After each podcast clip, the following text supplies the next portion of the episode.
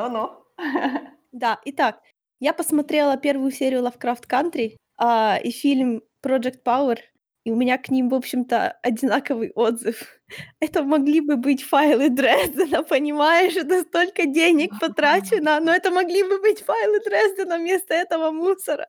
Ты знаешь, если ты каждый раз будешь в рецензии писать: "О нет, это могли бы быть файлы Дрездена", твои рецензии никто не будет читать. Да, я понимаю. Я их посмотрела в один день, и вот просто каждый этот кусок медиа вызвал у меня вот одинаковое такое такое Это могли бы быть файлы Дрездена. На самом деле, ты знаешь, я буду хохотать, когда файлы Дрездена наконец-то, например, лет через 40 выйдут, да? Да, я они будут знаю. отвратительными, я Я буду знаю. сидеть в пенсионном кресле, там, э, да, в креслице, я буду такая: "А-ха-ха-ха-ха, а мы, а Мы мы с файлами будем этого здорово". заслуживать. Ну что делать? Сердце хочет того, что хочет сердце, понимаешь?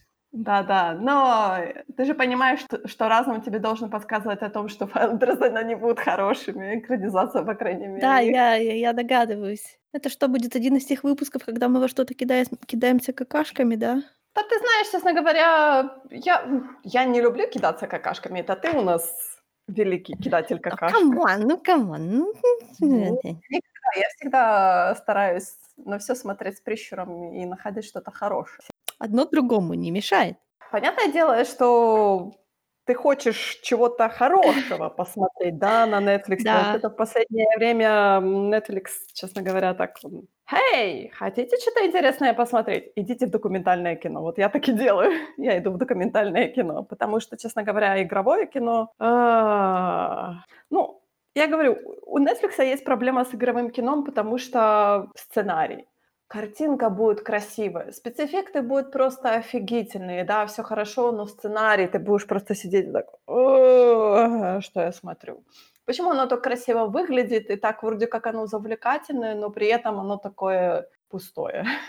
Это в лучшем случае. Ну, начнём, наверно, н да, со звезды нашего сегодняшнего подкаста. Мы посмотрели обе Project Power. Я на него вкладывала большие надежды, но понятное дело, что у меня был червячок сомнения, потому что это нетфликсовский фильм. И этот червячок сомнения меня грыз всю дорогу, потому что сценарий простой, как 2 копейки. То есть его можно было ужить уложить, наверно, на 1 страничку. Наверно, так и было. Я Майе говорила о том, что сценарист, э, Project Power- это сценарист нового "Бэтмена", да, и Мэй теперь такая: "Oh-oh". Oh well. Oh well. Oh well. Бывает. Сценарий примитивный просто до ужаса. Просто я сидела и думала: "Ну, в чём-то какой-то такая искра будет в этого фильма?" Нет. Ну давай давай сначала расскажем, что нам в нём понравилось. Ну, пожалуйста, начинай. Да, давай ты. Не, ну подожди. Ты сказала, что я всё критикую, а ты стараешься найти Ну вот, позитивное. Вот я вот, хочу ну вот я хочу послушать. Может быть, мы с тобой сойдёмся в том, что в позитиве, скажем так, в хорошем. Я хочу послушать Я твой я позитив. начну говорить про спецэффекты. Ну, ты знаешь, на самом деле это нормально. То есть я шла смотреть этот фильм, честно говоря, на Гордона Левита. Я его увидела. Я расстроилась, что его было очень мало. Да ладно, он же был один из 3 главных героев. Да, но его было маловато, как по мне.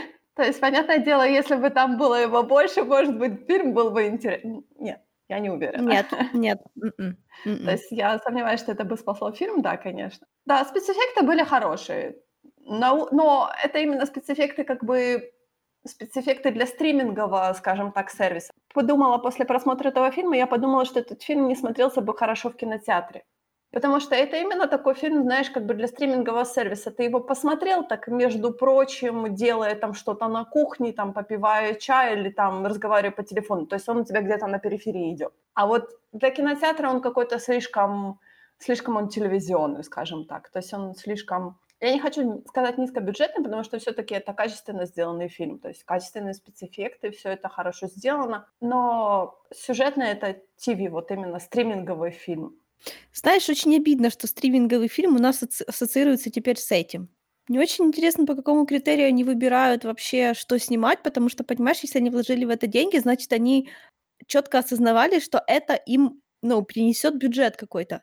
Но мы говорим про Netflix. Они не рассчитывают на бюджет, они рассчитывают на привлечение новых, э, клиентов, на удержание старых клиентов. То есть Ну да, и ду думаешь, это им как-то помогло? Ну вот как? На самом деле, смотри, сейчас этот фильм, получается, он он сейчас идёт на хайпе, да. Все идет вот такое, типа, мол, о, смотрите, у нас новое супергеройское кино, тем более в вот это время ковидное, когда мы не можем пойти в кинотеатр и нормально посмотреть те новые фильмы, потому что новых фильмов нету. Ах, вот на кого это рассчитано. Да, я не знаю, выйдут ли новые мутанты вообще когда-либо. Я переживаю.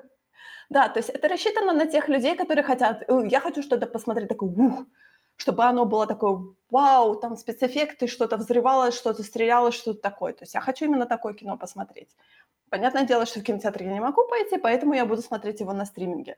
А что, на стриминге Netflix, понятное дело, он сейчас типа, мол, Old Guard, action, там, Project Power, action, да? То есть mm. они выдают такую более, как бы такое, вот именно такое хайповое именно кино, такое, ух, а давайте вот такое сейчас будет у вас такой, у, у вас мозг взорвется, все будет круто, и вы еще на месяц, там, на три месяца продлите подписку на Netflix. Или там скажете своим друзьям, о, смотри, я какой может, вы не скажете такой классный фильм смотрели, а вы скажете там, типа, мол, о, там огненный мужик бегал, всех там это... И вас вдруг скажут, да, да, наверное, действительно нужно себе подписку на... Почему я рекламирую Netflix? Подписку на стриминговый сервис какой-то сделать. Да, не будем рекламировать Netflix. Netflix нам за это не платит. К тому же Netflix в рекламе не нуждается. Я до сих пор себя спрашиваю, почему мы говорим про Netflix, а Netflix не спонсирует наши подкасты. Netflix... Netflix вообще у нас есть? Твое подразделение в Украине? Наверное, нету. Как всегда, у вас будет грандиозное СНГ. Бе. Бе-бе. Так вот, о чем я хотела сказать. Я хотела сказать на том, что Netflix, по сути, наплевать на рейтинги зрительские, да? То есть я имею в виду а, звездочки там на IMDb и прочее, прочее, прочее. Потому что а, он смотрит на он смотрит на количество просмотров. То есть если какой-то title получил очень-очень много просмотров, да, то есть, например, та же «Проклятая Curse», которую мы с Никитой обговаривали, да, она была очень долго, она входит, по-моему, в тройку лучших сериалов э, за 6 месяцев. Хотя она вышла там буквально в прошлом месяце, да. Понятное дело, что Netflix на это смотрит и думает, хочу ли я продолжать это на второй сезон или не хочу. Хотя вот звездочки у, там, у проклятой, там сколько, 6 звездочек, да, вроде как не для сериала это плохо. Но на самом деле по количеству просмотров она хорошо взлетела, да. И вот Netflix будет сидеть и думать, нужно ли нам делать второй сезон, чтобы все эти люди, которые посмотрели эту проклятую, пришли еще раз и посмотрели ее на втором сезоне, да, либо не делать ее. И то же самое, честно говоря, с Project Power – у него хороший зрительский э, как бы рейтинг просмотров, да, он на первом месте у нас в Украине, да, я подозреваю, что он на первом месте в России, там, в Америке. Да, мы там, с тобой зачем-то его посмотрели. Ну да. Черт. Да, то есть мы тоже подняли его. И Netflix тоже будет думать, снимать ли вторую часть или не снимать вторую часть. То есть вот я не знаю, честно говоря, мне очень сложно сказать, как у них разделяется этот бюджет. То есть определенно я так понимаю, что на год они выделяют какое-то количество денег, там денег, например, на оригинальный контент и денег на контент, который закупается, да, у каких-то там других, скажем так, компаний. И вот они разделяют, например, я знаю, что с каждым годом, по-моему, на оригинальный контент они бросают все больше и больше денег, а на закупаемый они бросают немного меньше денег. Потому что сейчас все говорят о том, что стриминговые сервисы должны делать, должны генерировать больше оригинального контента, потому что вот этот закупаемый контент, он в итоге он уходит от стриминговых сервисов на какие-то там свои, тот же Дисней, по-моему, тянет свои все сериалы, да, он же утянул из э, Netflix все свои там фильмы диснеевские и прочее, да? Ну, из Америки, да, у нас еще остались. Ну вот я знаю, что те же Миядзаковские фильмы, по-моему, эксклюзивы имеет HBO Max, но при этом они есть на Netflix у нас, потому но что я они видела, у что нас на Net- есть. А Да, в и у Америке, нас они тоже нету. есть. А в Америке они на HBO Max эксклюзивом ушли. У них как бы какая-то такая, знаешь, идет конфронтация. Я не хочу сказать, что война, потому что это, знаешь, такое просто перекидывание песка в песочнице, там, типа, туда-сюда. Поэтому как бы оригинальный контент для стриминговых сервисов очень важен. И, естественно, они будут поддерживать вот это количество оригинального контента. Опять-таки, я постоянно говорю о том, что я понимаю Netflix, когда он не продолжает какие-то сериалы там на, на третий сезон, да, грубо говоря. Потому что им интереснее намного делать что-то новое, чем продолжать что-то старое. Потому что старое, оно уже подразумевает о том, что там есть устоявшаяся, устоявшаяся аудитория, которая будет приходить и смотреть это старое, да, но им нужно приобщать новую аудиторию. Для этого они делают что-то новое. Так что, тебе кроме спецэффектов, по сути, ничего не понравилось больше? Не, знаешь, оно шло очень ровно. Пока в какой-то момент не оказалось, что там сюжет просто отсутствует и начал идти в минус. Да, потому что я мне, ну, то есть мне нормально как бы такое, эм, All Alone один раз, потому что, ну, слушай раньше ж было много таких фильмов на самом деле, которые даже сейчас А считаются классиками. 90-е 90-е- Ну это вообще да. кладезь таких фильмов. Это любой фильм в то время, он был вот таким абсолютно бессюжетным взрывом и прочее. Мы ходили, смотрели, потому что для нас это было интересно, да. Да, это типа ваш ранний фильм Майкла Бэя, когда лодка взрывается в буёке, и то, и то взрывается. Ну, like, всем же нравилось. Мне просто не нравится. Ну так кто я такая? Но потом оно как-то вообще начало само на себя схлопываться, потому что, знаешь, несмотря на то, что один герой говорит главной героине, что ты вообще понимаешь, чё типа, о чём ты думала, когда ты продаёшь наркотики, а потом это никуда не идёт, потому что по факту, да, из-за like, она распространяла наркотики. Почему она получила какое-то подобие хэппи-энда? Объясни мне, пожалуйста.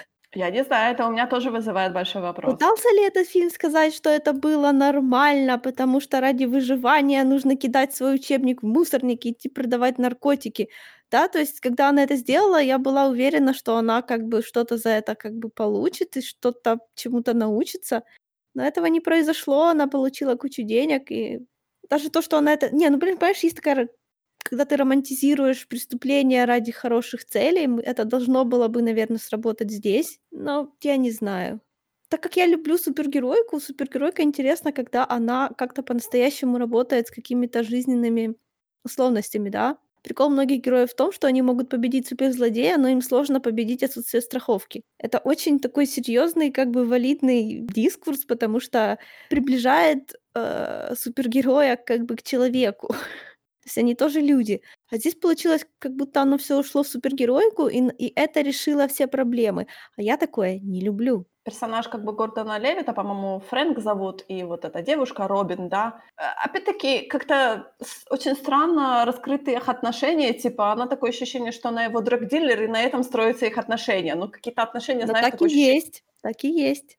Просто такие какие-то у них слишком были личностные отношения. Знаешь, такое ощущение было, что он чуть ли не её там какой-то дальний там двоюродный брат или что-то такое, потому что у него было какое-то такое, знаешь, слишком слишком какое-то такое родственное отношение к ней, по сути. А если говорить, например, про, а, персонажа Джейми Фокса, я абсолютно не помню, как его зовут, кстати.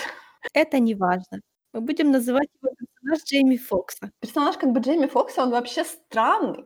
По сути, они его как бы представляют нам вроде как, да, борца с этими наркотиками, но при этом он делает очень много как бы негативного, о том, что он убивает вообще без зазрения совести. То есть он запер эту девочку, да, у себя там в багажнике, её просто допытывал, и потом как-то так, знаешь, так легко они так типа, мол: "А, окей, всё окей, я типа тебе поверила, всё хорошо, ты типа хороший человек". Я так: "Э, почему? Что произошло? Что он тебе такого рассказал?" Если вы лезете в серую зону, то, может, вы там останетесь?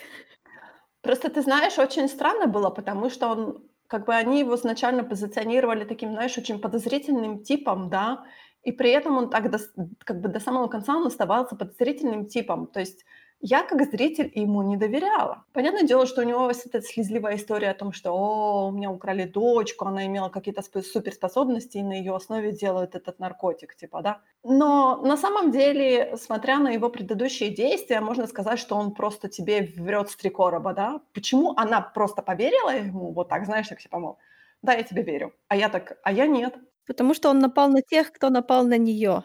Да нет, кто на Помнишь, нападал? персонаж Гордон Левита ей, помнишь, такую речь толкнул на тему у них разговор о том, является ли персонаж Джейми Фокса негативным или позитивным. И персонаж Мгм. Гордон Левита говорит ей, типа, что если он виноват, то ты должна сказать мне, где он, потому что нельзя его выпускать на улицу. А если он работает на, а, ну, то есть на ту же сторону, что и я, то нам нужно объединить свои силы. Ты всё равно скажи, где он. Ну, ты понимаешь, это такая странная странное, по-моему, разграничение, потому что то же самое, как бы как бы получается по итогу капитан, который, ну, отправил этого Фрэнка, да, персонажа Гордона Левита на задание, скажем так, отобрав у него значок и отобрав у него пистолет, то есть просто его лишив всех как бы средств защиты, да, то есть он уже не полицейский считается, он уже считается простым гражданом, да. Капитан тоже такой, знаешь, типа, мол, ой-ой-ой, смотри, ты должен поймать или там убить этого человека, да, и я такой, типа, мол, да, это корень всех наших всего нашего зла, распространения всех этих наркотиков по Новому Орлеану, да. А потом Джейми Фокс тоже говорит ему, типа, мол, а ты знаешь, а твой капитан вроде как тебе соврал на самом деле, нет, вот это все и этот. И Фрэнк как бы в конце говорит, да, вы знаете, я пойду, наверное, переговорю с капитаном. Я так, ну, блин, а смысл? Он тебя уволил. Фрэнк, ты ничему не научился. Это да, это очень странное такое было, как бы этот человек, то есть персонаж Джейми Фокс, это по сути, он убил кучу людей, безнаказанно, скажем так, да, мы в конце ему помахали ручкой и распрощались.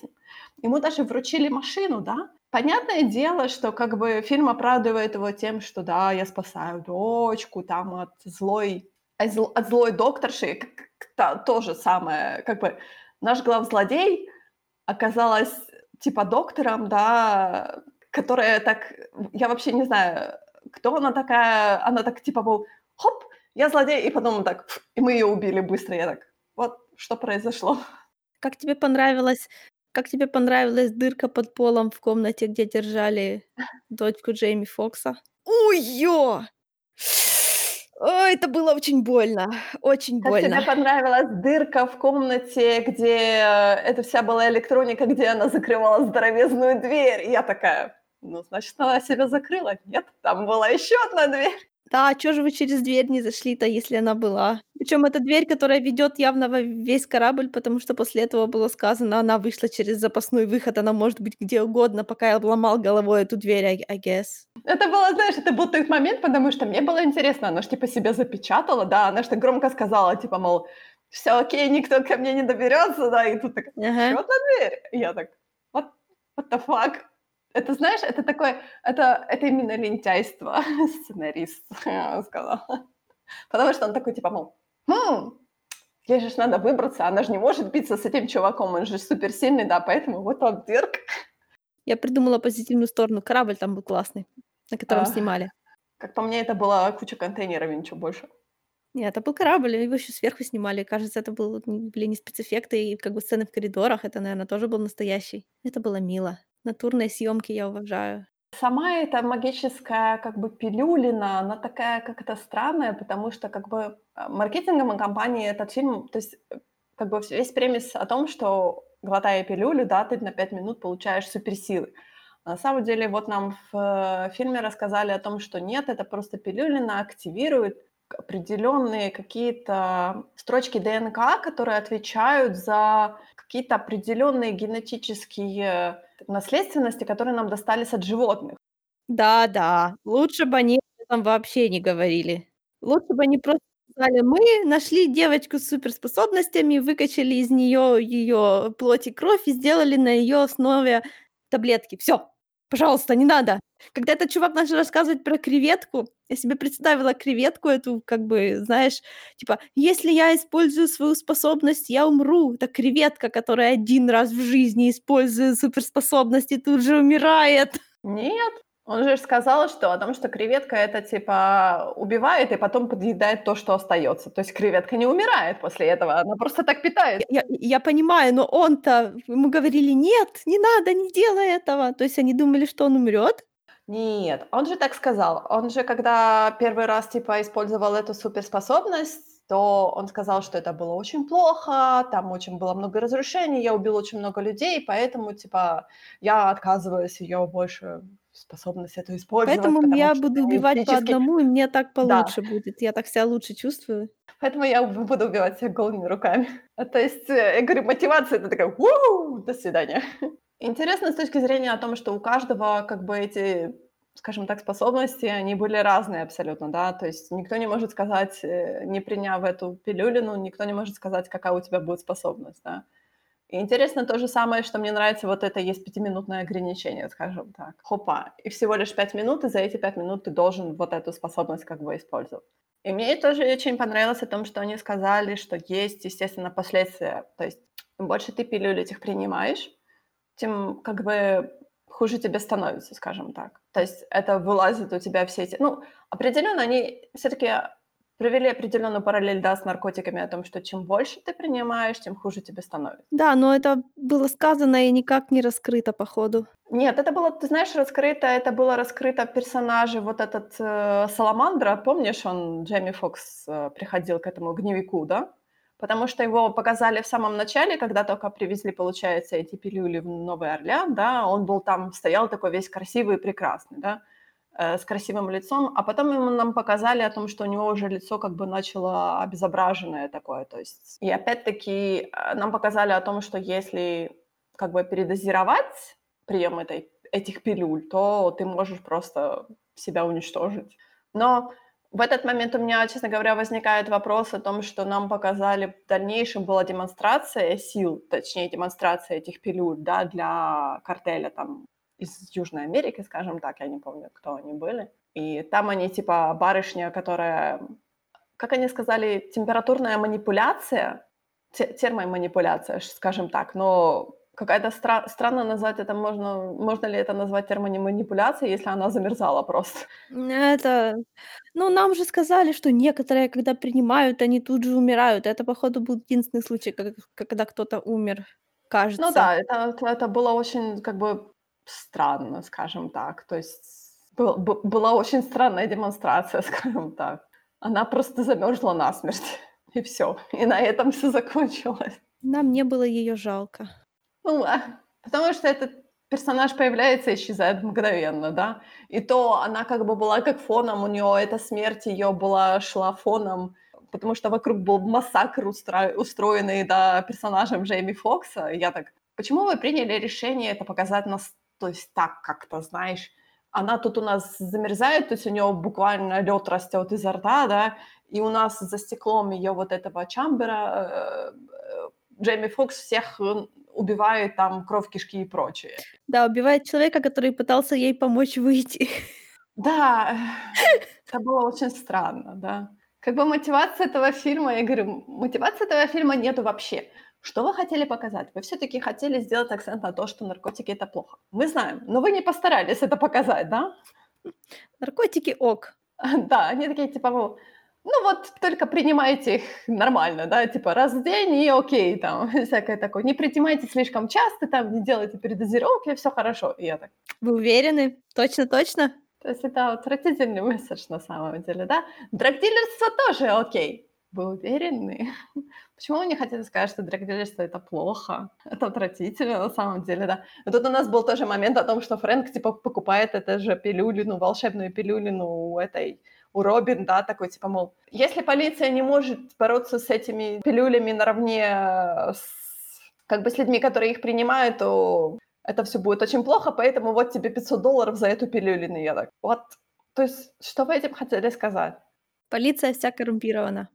О том, что полиция не собирается бороться с наркотиками, потому что она не может с ними бороться, поэтому полиция принимает наркотики для того, чтобы... Ну, короче, это... Ну, судя по логике этой фи- этого фильма, то государство приказывает полиции не обращать внимания на наркотики, поэтому полиция становится на один уровень с наркодилерами и занимается вигилантизмом, чтобы бороться с наркотиками. Well, I, I, I, I guess, ну, ну такое. Ну, то есть, конечно, у нас есть как бы э, примеры о том, что когда там копы внедряются, да, undercover уходят, они там тоже начинают, типа, вести себя как наркодилеры и прочее, тоже начинают принимать наркотики, и потом им очень сложно прийти. То есть у нас есть эти случаи тоже в кинематографе очень часто. Но тут это очень такое, знаешь, типа, сложно, сложно, потому что как бы я вижу, что задатки какие-то были, но вот именно проблема с сценарием, о том, что сценарий, он настолько сырой, я вот и говорю, его можно было уместить, наверное, на двух страничках, если не на одной страничке. То есть, как бы, по сути, сценарист не старался что-то нормальное сделать. Ну, тут два режиссера, вот этот момент с ними, да, может, там просто сплошной был разброд, и никто ни, ни с кем не соглашался, и поэтому получилось, что попало. Я не знаю, но по сути, я так поняла, что эти два режиссера очень долго снимают, то есть очень много работают как бы друг с другом. Должно же когда-то все было пойти не так. Я все-таки виню сценарий. Я помню, что я читала о том, что сценарист сказал, что типа, мол, а, я хотел как бы написать сценарий к супергеройскому кино, в Marvel меня не брали, в DC меня тоже не брали. Ну, чувак, тебя взяли в DC. По сути, то, что ты написал для Project Power, это очень... Я начинаю кусать, честно говоря, Так, костяшки. спокойно, потому спокойно, спокойно. Потому что я начинаю переживать за за за нового Бэтмена. Не надо, не переживай. Да ничего уж там, выйдет так выйдет. Ну, будет плохим, ну ладно, соляви, как говорится, бывает. Мы как бы свою лепту в, в количество просмотров внесли. На самом деле все говорят о том, что «О, тут есть хинты на вторую, на вторую часть». Я так, не надо, пожалуйста. Разве что, разве что вы напишите нормальный сценарий, но, честно говоря, честно говоря, я сомневаюсь. Это имеется в виду вот эти вот все просто дыры странные, недоделок, это у них считается намеками на вторую часть или то, что герои все свалили в закат? Ну, может, то, что все герои свалили в закат, и ты не забывай, что эти наркодилеры из Южной Америки тоже свалили в закат с, э, с целым чемоданом этих волшебных пилюль, да. А, ну да, ну да. Все может Кстати, быть. эта латиноамериканская наркодилер мне понравилась. Она такая: "Oh well, мы сваливаем". Да-да-да, она была очень интересная, она такой инте интересная была. Я говорю, по Не, ну по сравнению сравнению со всеми остальными она была просто Да, потому что я говорю, наш ученый-злодей, я так, что это такое? Почему это вообще? Что это? Это такое ощущение было, что, знаешь, вырезанная из картона вот э, такая, знаешь, стоечка стоит и все. Я должен поверить, что это как бы наш главный злодей. Где? Где? Где он? То есть они раздробили, они, получается, э, злодейскую роль они как бы раздроги- раздробили на несколько, да, персонажей, и в итоге вышло, что ничего не вышло, Ага. короче. на босса и на запасного босса. Что-то ты еще, по-моему, посмотрела, да? Ты мне сказала. А, первую серию Lovecraft Country, да. Ну, конечно, я его зря сравнила с Project Power, потому что по сравнению, ну, то есть уровень продакшена вообще небо и земля, потому что, в принципе, если бы, если а, а, отойти от лавкрафтовской составляющей, да, то это вполне себе приличный, правда, слишком затянутый сериал. Часовые серии— это плохо. Я готова подписаться под этим кровью, потому что получается, Ой, что сюжета на 40 минут, а все остальное на какие-то такие странные философские брожения, такие медленные разговоры, которые все ведут, такие вот, глядя на часы, на медленно цокающую секундную стрелку. Я не знаю, ну, меня это для меня это слишком медленно. Я не могу смотреть на, знаешь, как это, фотографии в "Инстаграме" дольше двух секунд. И, в принципе, тут все было нормальнее, потому что персонажи интересные, главный герой вообще такой, вот мне нравится этот типаж, он такой немножечко, эм, такой сдержанный, wholesome type, я не знаю, как это еще объяснить. То есть он явно хороший человек, у которого есть какие-то тайны. Он наверняка делал что-то, что ему не хотелось, или хотелось, и он теперь сожалеет. В общем, там что-то. Просто главный недостаток этого сериала, да, я понимаю вот эту всю, как это, нарратив про сегрегацию. Да, это интересно. Это была, пожалуй, самая зажигательная часть, потому что человеку, который к этому не близок, смотреть на то, как это все у них просто в мелком быту работало, когда просто передвижение из штата в штат- это уже целое, блин, приключение, что нужно писать отдельные путеводители о том, как это сделать безопаснее. Это круто, это мне понравилось. И та стычка, которая, ну, в общем, там есть такой экшен-фрагмент, вот этот фра экшен-фрагмент тоже был очень таким оригинальным, и я волновалась за них. Но этот сериал называется "Лавкрафт Кантри", а лавкрафтовская составляющая тут полностью провалена. Оно началось, как будто здесь есть какое-то расследование, да, потому что тут есть загадка, и тут у главного героя пропал отец, и эти следы ведут в Аркхэм, который почему-то пишется через D, как будто он персонаж Ван Пи One Piece. Ардикхэм. Никто не поймет эту шутку, но мне очень нравится. И это было так немножечко многообещающе, да, и вот это вот начался саспенс, потом этот начался саспенс, начал пересекаться с расизмом, что, в принципе, было ожидаемо, да, хорошо. А потом оно все стремительно въехало просто в голливудск в в голливудских кричащих монстров, собак из "Голодных игр", которые это пр пр полная противоположность всего лавкрафтовского. А в конце они, кажется, попали к белым вампирам из "Файлов Дрездена". Вот ты знаешь, я тебе иногда завидую, потому что ты везде находишь какие-то референсы на файлы Дрездена. Нет, так, знаешь, иногда завидно, я думаю, может, почитать? Думаю, не, не надо, не На надо. самом деле, я думаю, что здесь будет ну, я не читала книжку, поэтому, скорее всего, я сейчас скажу глупость, но, скорее всего, здесь будет прикол, типа, что у Лавкрафта у него, ам, урод у него есть аспект, когда ч люди становятся деформированными и уродливыми, когда у них есть кровная связь с теми, кто скрещивался с инопланетянами. Да, то есть он описывает вот эти вот ну, это один из аспектов, за что его, собственно, и обвиняют в расизме, потому что Э, то есть, типа, белый- это нормально, а всякие примеси со странными формами черепа, вот это у него уже считается крепотой. Если читать в этом не инопланетная часть, ну, виды черепа, знаешь, а просто межрасовую разницу, то, я думаю, некомфортненько. А здесь я думаю, что наоборот. Здесь, наверное, лавкрафтовские вот эти вот смешанные чудовища- это такие идеальные белые люди, которые тоже выглядят крипотно, потому что они похожи на Ба Барби и Кенов. Но здесь нет лавкрафтовской атмосферы, здесь нет саспенса, здесь нет вот этого постоянного непонимания. Я, честно говоря, когда у меня в "Тумблере" начали появляться гифки на первую, по-моему, серию, я так: "Инопланетяне? На летающих тарелках? Что это?" Не-не-не, там есть такой, а, это всё начинается с такого, с дрим-секвенса, когда когда главному герою, он спит в машине после прочтения, собственно, Лавкрафта, ему вот это вот странное такое видится. То есть это вот такие Но почему он почему он видит "Войну миров"? Почему он не видит лавкрафтовских монстров каких-то? То есть это совершенно другое. Не-не-не, там там там был там там было всякое. А, Да. нет, это он не это он не Лавкрафта читал, он читал какой-то Pulp Fiction, я не помню, он обсуждал и рассказывал, но я не Потому что запомнила. по гифкам было это просто "Война ми миров" Герберта Уэллса, знаешь, один в один Да-да-да, но это это это это это п маленький дрим-секвенс в самом начале для шок-фактора, чтобы завлечь на дальнейший просмотр. Да, дальше потом такого нет. Это меня испугало на самом деле, потому что я так: "Вот нет, я вам не верю". Да, просто в конец в конце там появляются такие гигантские слип знаешь, как эти, которые выглядят как, а, знаешь, слепые кроты лысые такие. Ну, морлоки нет в у Лавкрафта же они как там называются? Подожди. Они один раз упоминали шаготов, шаготы точно не так выглядят. Шаготы? Я помню, у Лавкрафта есть же такие, типа, похожие что-то на на морскую звезду там такое. Я я до сих пор не представляю, как это выглядит, честно говоря. Я помню в "Хребтах безумия".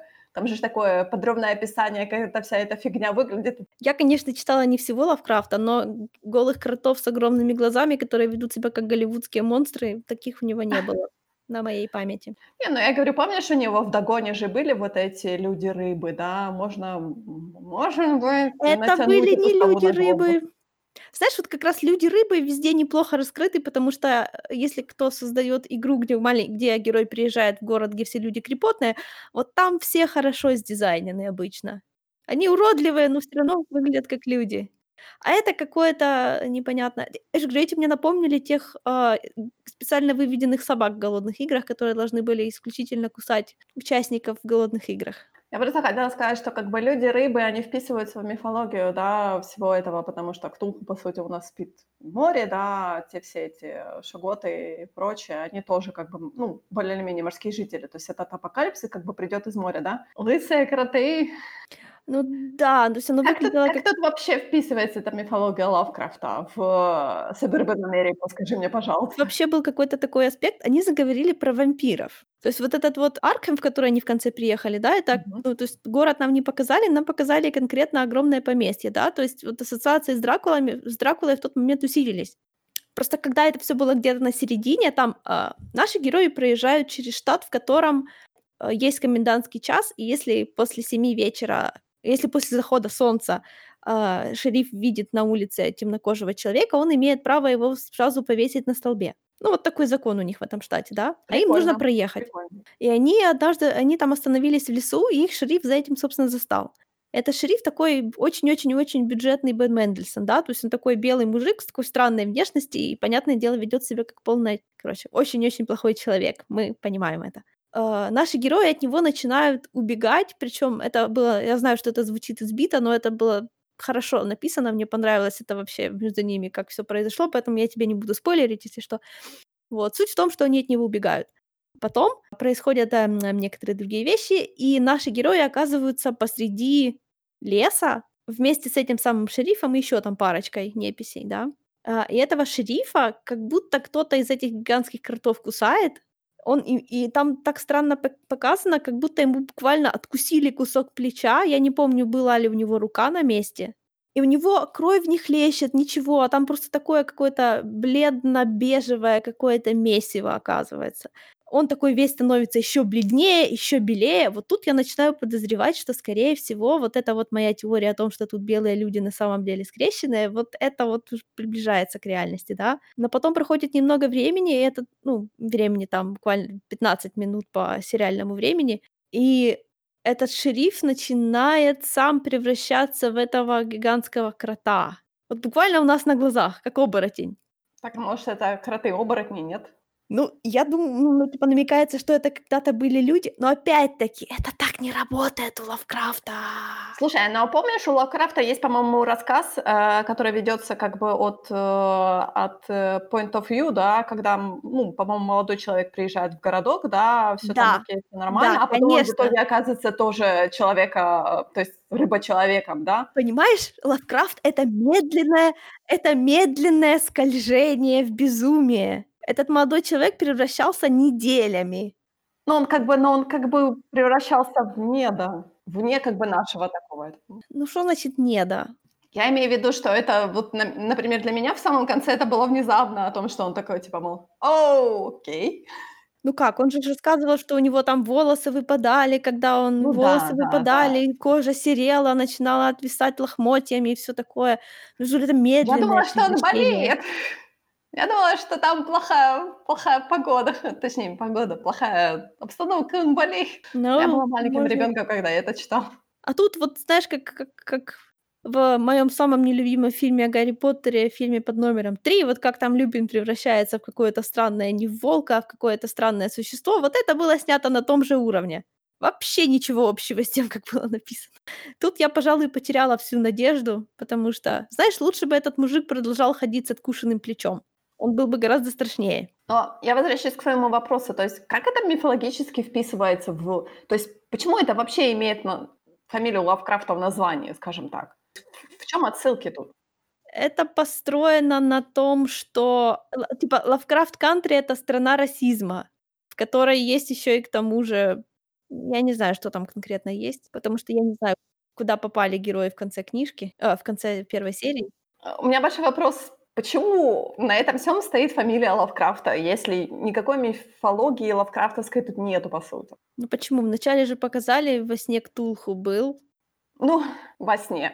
И всё? Ну, это штат Массач это штат Массачусетс. Это лавкрафтовский район, да. Город под названием Аркхэм в штате Массачусетс. Да, вот это он.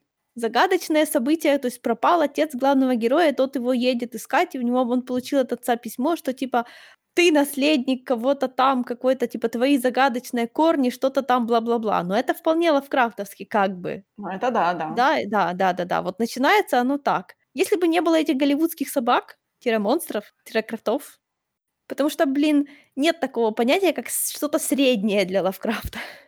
Город, полный крипотных людей- это супер лавкрафтовски. Но просто там от "город, полный крипотных людей" всё сразу переходит на уровень "я насекомое, под ногами чудовище, которое на меня даже не обратит никакого внимания, не будет со мной разговаривать, а когда я попытаюсь а осознать его своим разумом, я сойду с ума". Всё, посредине там ничего нет. Я помню о том, что ты говорила, когда мы ещё начали только говорить про Lovecraft Country, ты говорила о том, что это типа фанфик, опубликованный fanfiction на Лавкрафта. Это заставляет меня только гордиться своим собственным фиком по Лавкрафту, потому что, в отличие от некоторых, я соблюла все каноны. Да, но тебя не экранизировали и тебя не напечатали, так что сиди. Ужасно! Просто несправедливость. Давай мы вернёмся к этой теме, когда тебя хотя бы опубликуют, и ты станешь бестселлером Это, Times. знаешь, когда есть какой-то анекдот, как чувак просил у Бога, типа, типа: "Пошли мне выиг в эту самую, выигрыш лотереи". А Бог ему отвечает: "Ты хоть билет купил". Мгм, мгм. Билет даже не покупаю. Я не знаю, честно говоря. Я, может быть, подожду, пока весь сериал выйдет, и тогда его посмотрю. Меня бы завлекло, да, но чё-то как-то то, что ты рассказываешь, не очень. Я хоррора там нету. Если А. мы об этом, то его там нет. Так, а вот, а если отступать от лавкрафтовского хоррора, да, я говорила о том, что я посмотрела я очень давно, честно говоря, он у меня лежал в листе. Сериал на "Нетфликсе" есть "October Faction". Это, да, экранизация комикса, кстати, экранизация комикса Стива Найлса. Я с интересом смотрю на Стива Найлса, да, всегда пишет интересные комиксы. И поэтому, честно говоря, я вот сейчас думаю: окей, как бы сериал мне не продал комикс, да, то есть, но меня продала фамилия, даже, точнее, имя автора мне продал. Я в итоге после подкаста я пойду и почитаю комикс. Может быть, когда-нибудь я расскажу, о чём он, да, чем он отличается. Но что сказать хорошего про сериал, да? Сюжет сериала такой: отец и мать, они работают в такой как бы компании, которая занимается такая, знаешь, типа полукорпоративная такая какая-то компания, они занимаются истреблением монстров. По сути, они как бы путешествуют по, всем, по всему миру и, э, то есть по заданию как бы этой компании э, убивают монстров. У них есть двое детей.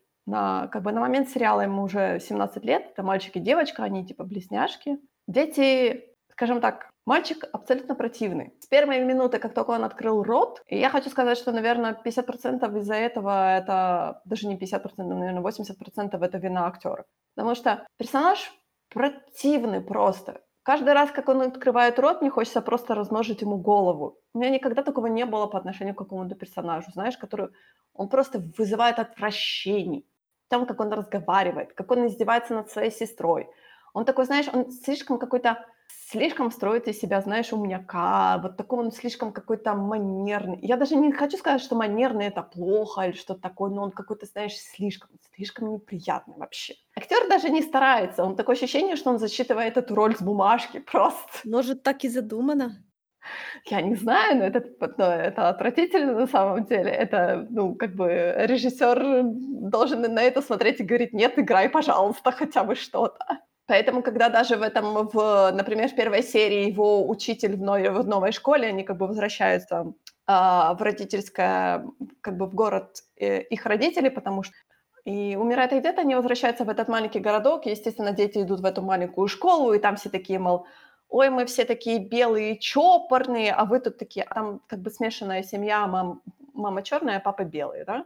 дети идут в школу, и типа все такие, как-то вы странно. А я так смотрю на это все и думаю, блин, у вас тут индус ходит, да? Его папа баллотируется на пост мэра, и как бы и при этом у нас такой большой момент о том, что, о, расизм, у нас тут нету черных. Я такая, окей. Индус не считается уже, знаешь, что как бы их мать, получается, тоже из этого городка, ее отец был шерифом, то есть все хорошо, да, там у них есть латинос, сейчас в данный момент как бы в настоящее время там у них шерифом там прекрасная женщина Джина, там она, по-моему, латинос, она такая, знаешь, боевая барышня, тоже бывшая одноклассница э, мамы, там, знаешь, и всякое такое. То есть взрослые персонажи, они интересные, скажем так. То есть у них есть, конечно, провалы и прочее, но дети, дети, понимаешь, это просто ты сидишь так... То есть я не понимаю, зачем как бы был интересный сюжет о том, что да, у нас родители охотятся на монстров, а дети при этом живут своей нормальной жизнью и вообще как бы не в курсе о том, что их родители как бы охотятся на монстров, да, то есть дети там свои какие-то, знаешь, школьные проблемы, какой-то, знаешь, вот этот буллинг и прочее, то, что я вот так всегда смотрю так, знаешь, та тема, которая перетирается, перетирается и перетирается, то есть а, в итоге в какой-то момент раскрывается о том, что э, родители, то есть детям раскрывается о том, что родители у них охотники на монстров, и дети сразу становятся в позу, мол, да как вы смели вы нас всю жизнь обманывали, а я так, блин, если бы оказалось, что мои родители охотники на монстров, я бы сказала, у, как здорово, круто. А эти, понимаешь, дети становятся в позу и такие, типа, мол, вы нас обманывали, так как вы смеете, так как вы смеете нам потом читать лекцию о том, что мы вас обманываем и какие-то вечеринки устраиваем, да вы вообще вообще вы такие плохие и всякое такое, мы с вами не разговариваем, мы вообще уходим от вас. Я так, о бой, о бой. О бой. А в итоге там оказывается о том, что, ну, там как бы был хинт еще с первой серии о том, что там дети необычные. И я все думала, что это же это выльется, потому что там мальчик как бы может коммуницировать с мертвыми, а девочка видит будущее. Они, наверное, сами монстры, родителям придется на них охотиться. Там было такое о том, что э, как бы есть монстры, да, а есть ворлоки. И типа нам сказали, там появляется такая барышня ворлок, да, и все такие типа, мол, она плохая, она всех убивает, а она действительно ходит и всех убивает. Я так, окей, хорошо, посмотрим, что дальше. А в итоге у нас была флешбековая, флешбековская сцена, где там эта барышня Ворлок, она была беременная, ну, ты понимаешь, чьи это дети, да? Э, они на самом деле не дети своих родителей? Нет-нет, там мама не может иметь детей, потому что там на нее напал монстр и разодрал там что-то там бок что-то там такое. И в итоге потом говорили о том, что это детей выносила суррогатная мать. Была вот эта флешбековская сцена, которая как бы мне это все прояснила, и в итоге, да, оказалось, что это дети наследственные ворлоки, и ворлоки на самом деле неплохие. Просто из-за того, что охотники на монстров перебили всю деревню ворлоков, то ворлок теперь охотится на охотников на монстров. Я так, ну что-то вы закручиваете уже очень.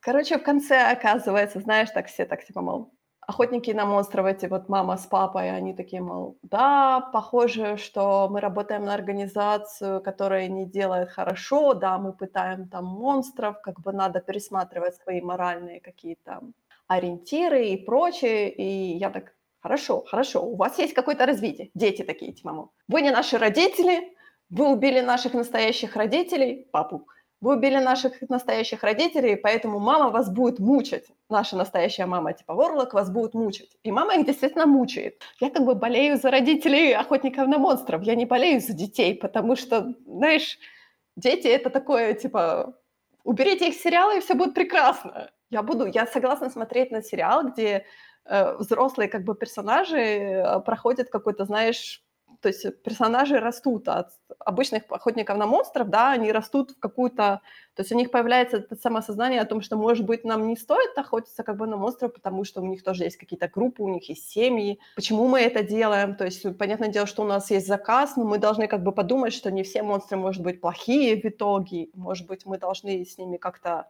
а, договариваться, садиться за стол переговоров, то есть знаешь, что такое? У детей так, типа, мол, вы не наши настоящие родители, вы плохие, вы должны умереть. Потом на следующий, через пару минут, ой, мама, папа, извините, пожалуйста, мы, да, понятное дело, что вы нас растили 17 лет, но вот у нас настоящая мама, мы ее любим больше, потому что мы ворлоки, а вы охотитесь на монстров, значит, вы плохие. Да, короче... Да, да, да. да. Я говорю, если бы детей не было, был бы хороший сериал. Он был бы вдвое меньше, конечно, но он был бы нормальный сериал. С детьми это просто как, как шмар. То есть как бы я человек, который пытается, знаешь, так нормально относиться к этим детским тантрупам, да, ну, как бы детским. Я говорю про 17-летних подростков, которых, естественно, играют там, например, людям, которые уже около 30, да. Yeah.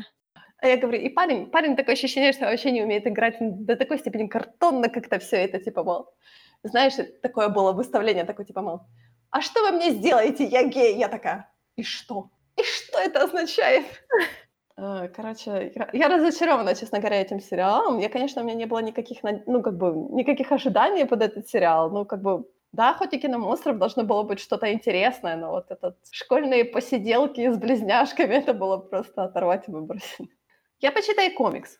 Я так думаю, что если я буду читать комикс э, после плохого сериала, наверняка комикс мне понравится в сто раз больше, чем сериал. Говорю, я не, я не глянула о том, что кто пишет этот комикс, поэтому я как-то так думаю, о, Отвратительный сериал. Может быть, комикс такой плохой. А теперь я смотрю так думаю, окей, окей. Но, а еще, если возвращаться к «Звездным войнам», я прочитала последний выпуск Дарта Вейдера. О, какой ужас. Страдания? Ну, там не страдания, а там как бы, как бы получается, в предыдущем выпуске у нас Сабе и, о боже мой, Капитан Танака, по-моему, то же самое. Там mm-hmm. Они пытались убить э, Дарта Вейдера, вызвав какого-то монстра. Получается, этот монстр типа проглотил Дарта Вейдера, всякое такое. Но Дарт Вейдер же не будь он Дарт Вейдером, да? Ну да. Это дело. Разрезал этого монстра и вышел победителем. И там у него с ним ходит этот форензик робот, он типа делает анализ просто. Там же все началось из-за того, что типа Дарт Вейдер расследует убийство Падме Амидала, да? Отлично. Нет, точнее, Падме Амидала. Да, я каждый раз это когда ну говорю, так, хорошо. И там форензик робот очень хорошо говорит, то есть Дарт Вейдер да, убивает этого монстра, и форензик робот типа делает анализ о том, что этому монстру там было 930 с чем-то лет, да, и э, анализируя то, как долго живут эти монстры, как бы и всякое такое, о том, что убив этого одного монстра, вы сократили популяцию на 83%. И Дарт Вейдер такой говорит, почему ты, ты мне это говоришь? И форензик робот такой ему типа говорит, я просто анализирую данные и предоставляю их как бы вам. А что вы уже делаете с этими данными, как бы это уже ваша забота, да? Э, в итоге там, получается, Дарт Вейдер потом встречают группу, тоже они э, называют себя амидалцами, что-то такое. То есть это группа, которая как бы... Я не хочу сказать, что поклоняется Падме Амидалы, они просто как бы ее друзья, знакомые, то знаешь, какой-то такой вот именно круг почтения, наверное, Падме Амидалы, да, и они такие, мол, мы убьем тебя, Дарт Вейдер, потому что ты убил нашу дорогую как бы Падмы, да, и ты еще убил Энакина Скайвокера. Это тоже такой, знаешь, момент о том, что это, понимаешь, постоянное напоминание Дарту Вейдеру о том, что ты убил Энакина Скайуокера, и каждый раз я так сижу, думаю, то есть у Дарта Вейдера же тоже вот есть вот это кайловское такое, да, убей прошлое, да, прошлое должно умереть. Конечно, можно э, э, заслуженно говорить в том, что он сам виноват в своих бедах, но то, что его постоянно, просто постоянно ему все тыкает его раны, это, это, это очень одновременно весело и больно. Понятное дело, что как бы Дарт Вейдер, он сам по себе верит в том, что, в том, что он убил Энакина Скайуокера, да? То есть для того, чтобы стать Дартом Вейдером, ему пришлось убить Энакина Скайуокера внутри себя, да? Yeah, yeah. Да, да. И каждый раз, когда они напоминают об этом, то есть делают вот этот поднимаешь панель с лицом Дарта Вейдера, понятное дело, что за шлемом мы не видим лица, да? То есть, что он там себе думает?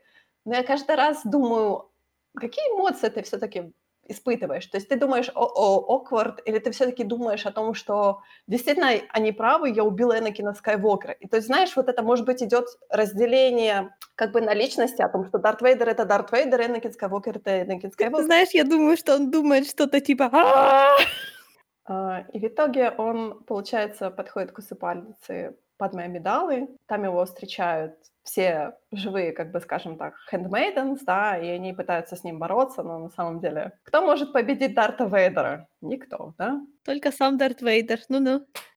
А, он их не убивает, он, по-моему, их как-то отбрасывает, с, с, то ли с обрыва, что-то нам такое. И он подходит к усыпальнице, и он видит, что как бы жители сделали еще такую маленькую как бы витринку, в которой лежит амулет, который он, помнишь, подарил Падме, когда он mm-hmm. еще был ребенком. И типа там написано о том, что благодарные жители сделали вот этот алтарь посвящения Энакину Скайуокеру. Это так, это так было, знаешь, это так печень ударило на самом деле.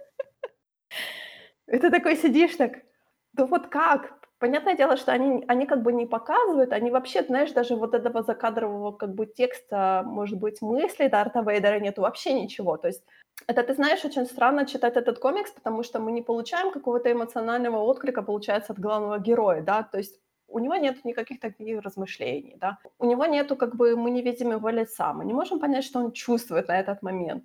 Я не представляю себе, что чувствует Дарт Вейдер, глядя на вот этот мини-алтарь посвящения Айнекину Скайуокеру, да? Что он может чувствовать, я не понимаю вообще. Потому что это понятное дело, что для нас, для читателей, это очень тяжело, да? Меня намного интереснее понять, что же все-таки Дарт Вейдер чувствует по этому поводу. Что все-таки Энакин Скайуокер где-то живет у него внутри. Ну, что он чувствует PTSD. И все его клюют по этому поводу, да? Ты убила Энакина Скайуокера. Да нет, я Энакин Скайуокер. Да ты что? А какой у него есть выбор? Ты убила Энакина Скайуокера. Ну, а, может, я Энакин Скайуокер? Нет, я не Энакин Скайуокер. Я не, я не могу быть Энакином Скайуокером. Я что-то другое. Я что-то другое. Я что-то другое.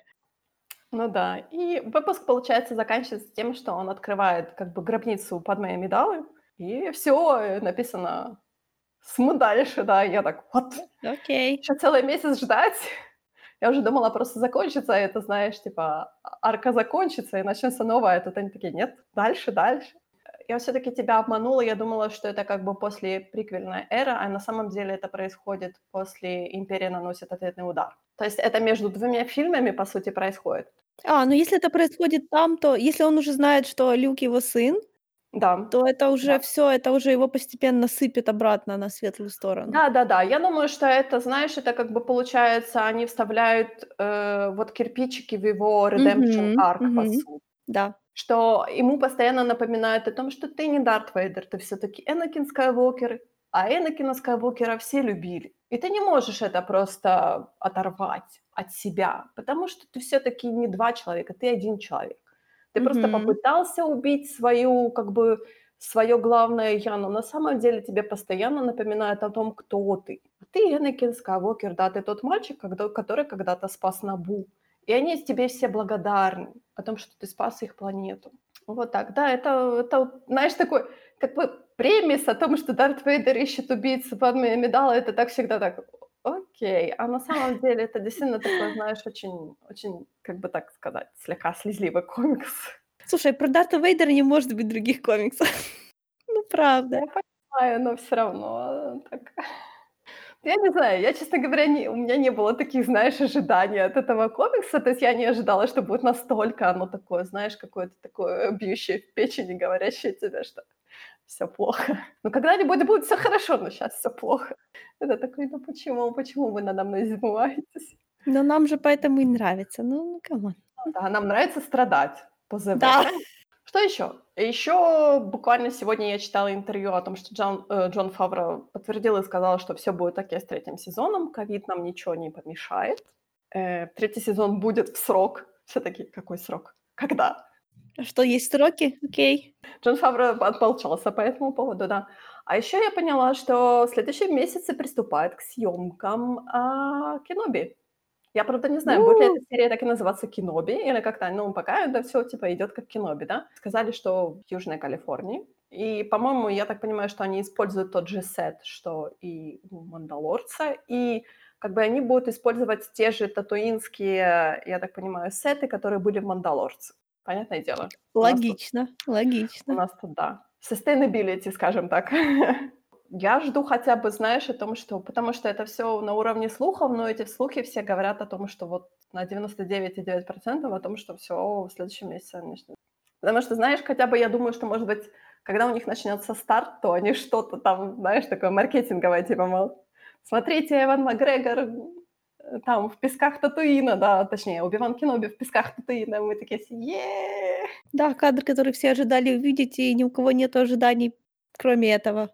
Да. Как-то гифочка, ну, ну что, вот, вот, вот вам Оби-Ван в песках Татуина. Now what? Ну, хотя бы, ты знаешь, хотя бы маленький шажочек в этом направлении, скажем. А не то, что мы сколько уже 20 лет спекулируем на эту тему. Но вот а про Кассина, честно говоря, у нас просто кастинг набирается, да, у нас кастинг Бедный Кассин. Обрастает, обрастает, обрастает. А когда там съемки начнутся, Кассин? Никто не знает. Все так типа, мол, а что у нас есть сериал про Кассина? О май гад. Ну что, вот и все на сегодня. О чем мы будем в следующий раз говорить? На самом деле у нас есть несколько тем. У нас есть большой фэндом, да, большой ивент от DC. Плюс у нас никуда не деваются наши игры. Я буквально вчера посмотрела инди, э, инди-директ от Nintendo Switch. Там была куча маленьких, хорошеньких игр, я которых говорила, готова кричать просто, потому что даже сейчас я себя бью по рукам, чтобы не купить одну маленькую игру, очень хорошую, очень красивенькую, очень инди. Да, но я Которая стоит как крыло от самолета, небось, потому Нет, что ты это знаешь, Nintendo. она стоит, э, она сто... это не нинтендовская игра, мы все-таки говорим про инди. Это, кстати, игра на Steam продается за 300 гривен. Ты знаешь, на свече она стоит в два раза дешевле. Ух ты! Вот это поворот. Да. Вот это поворот. И на самом деле я хотела сказать о том, что я все еще смотрю э, Stargirl, но это будет не на следующий раз так точно. Так что у нас будет либо фэндом, либо игровой подкаст, да? Что-то Окей. с этого будет. Ну что, до следующего раза тогда. Пока.